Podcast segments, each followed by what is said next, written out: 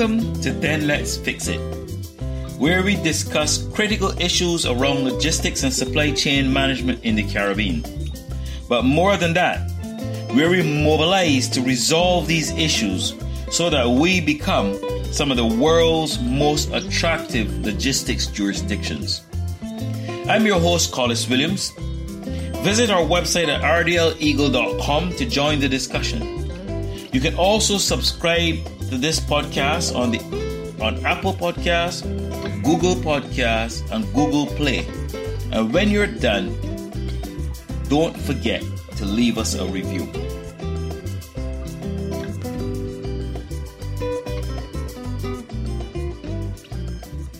In today's episode, I want to recap a little of all that we've we've discussed so far. And let me not be slow to thank you all for the way you have been contributing and, and, and your your interest in this podcast. It has really inspired me. And I, I want to I want to take us on this episode to a meeting I had last night where Dr. Kevin Greenidge outlined to us those at Queen's College who were a meeting convened by Sandra Husbands, MP for that area, to, to go over with her with her constituents what the BERT program was, Barbados Economic Recovery and Transformation Program. And it was very inspiring, very eye opening. And I can tell you that I walked away more confident than I ever have been in relation to Barbados's recovery. This is ours, done by our people. So let's get to it. In episode one, we discuss the fact that in the Caribbean, there's a latent logistics attractiveness about the Caribbean. And, and, and, and we went over the fact that the, the, the, the true value of our people can only be realized if we've had the support systems for our people. We actually extended that to say that the true value of any investment or the return on an investment, the, the true return on investment for any investment or investor stands related to whether we have provided the people and the investor with the support systems to drive the investment. And, and, and, and we took a very stern stance because we understood that it was so critical that our people be afforded this opportunity. Now, that hasn't changed. And it won't change. And as a matter of fact, what I'm hearing last night was a leadership demonstrating that this was the only way for us to actually recover. Then we went on in episode two and we discussed the fact that international logistics is bound up in our people's sustainability. And we and we we we we, we distill the idea that the price of local mangoes had a serious impact on and a suppression effect on the price of imported mangoes. And we we we we we, we ruled the fact that we didn't have our own homegrown logistics solution in the Caribbean from which we can suppress the cost of international logistics to our people. We then went further where we alluded and explained the fact that because most of our jurisdictions charge duties on the cost of not only the goods but the freight for bringing these goods, our people are exposed because the reality is somebody else decides what the international freight was to, to access your island. And if we leave that, it means then that our people are paying duty as a function of an item on which we have no control. That cannot remain. But we understood also, which was distilled then in episode three, that unless we unless we put ourselves in a position to dominate our logistics sphere, we then didn't stand a chance of being able to lever and increase or investment allure or people's sustainability and, and, and ultimately protect foreign exchange, which which we understand and know is an important measure of the health, the financial health of an island or country. So what we suggested was that why not ring fence our logistics in the Caribbean so that it presents itself with an economy of scale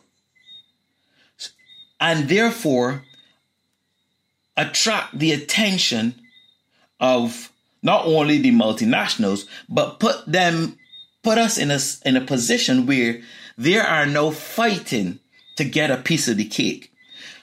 At that point, we will be in the driver's seat because we've moved from being these small, independent little islands to being a Caribbean, which together becomes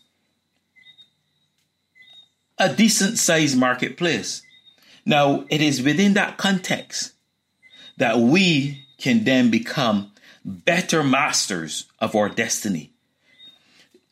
So from there, we went on to a really nice episode with Benjamin Niles at Apex Construction, who who who who outlined the need for the movement of ideas so that the efficiencies of our people starts to multiply.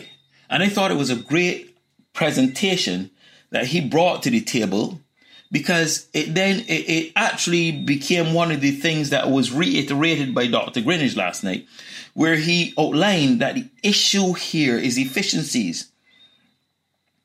And then with that, and a part of efficiency and productivity, which he was, he which, which Benjamin Niles was was alluding to. He explains how that productivity actually helps the very Caribbean man or woman to multiply their profitability. So, so, so, so international logistics was bringing ideas and innovations and productivity and efficiencies so that the people and the investors benefit. Because ultimately, it is about allure. The people have to want to be here. The investors have to want to be in the Caribbean. And then episode five where we met Terry Jones, the IT guru, I call him,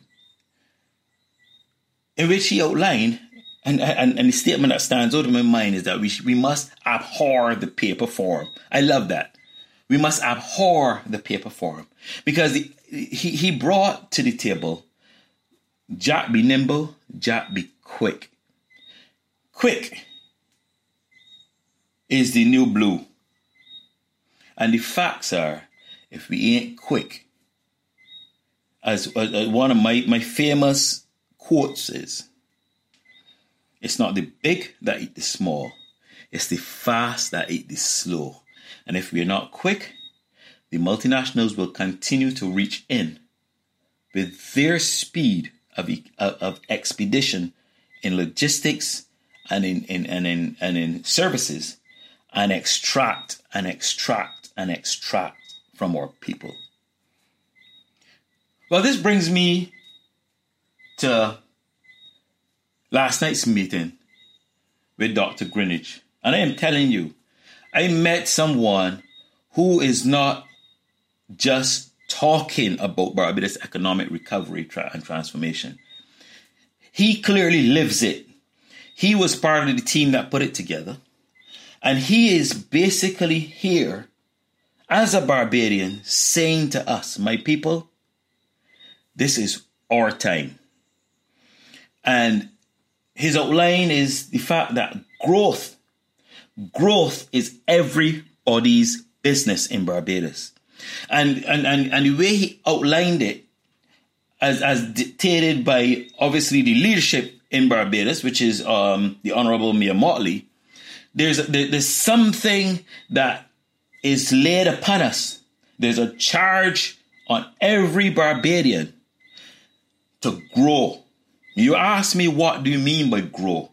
Well, grow in efficiency, grow the size of your, your own personal economy, grow the productivity in your own sphere, and grow the demands on service wherever you're asking for service. Whether it's the public sector, we've got a demand of them to be better. We've got a demand of the banking systems to be better.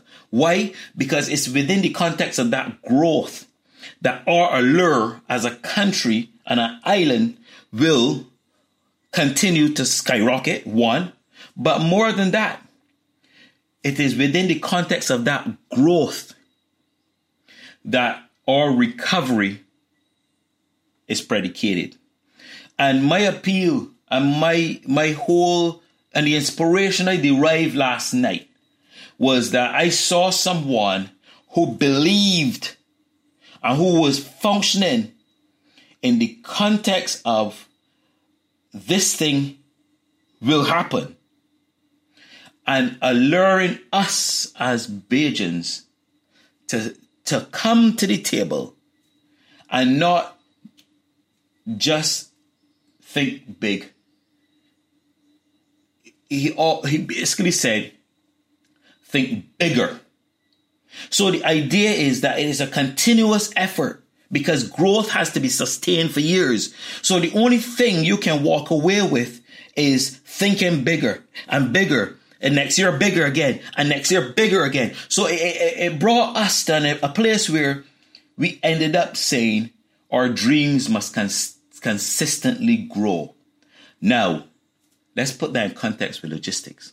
Because this growth that we, that must become every Barbadian's business is going to substantially be founded on a pillar called logistics. Why? We import everything. And if growth is to be a, a, a, going to be the, the, the, the driving force of our recovery, then we've got to provide facilities to move cargo, ideas, and innovations into and out of Barbados in a way that the region has never seen before. I am inspired because I know not only the leadership we are now under, I can see how that leadership is filtering through the system through a Dr. Greenidge and into the people of Barbados. And I am charged and ready to be a part of this growth. We've got each one to think bigger, faster, better. Thank you so much for listening. I'd be happy to hear your thoughts on this episode. Simply join the discussion forum on our website, rdleagle.com. You can also contact me at collis at rdleagle.com. See you next time on Then Let's Fix It. There's so much more to discuss.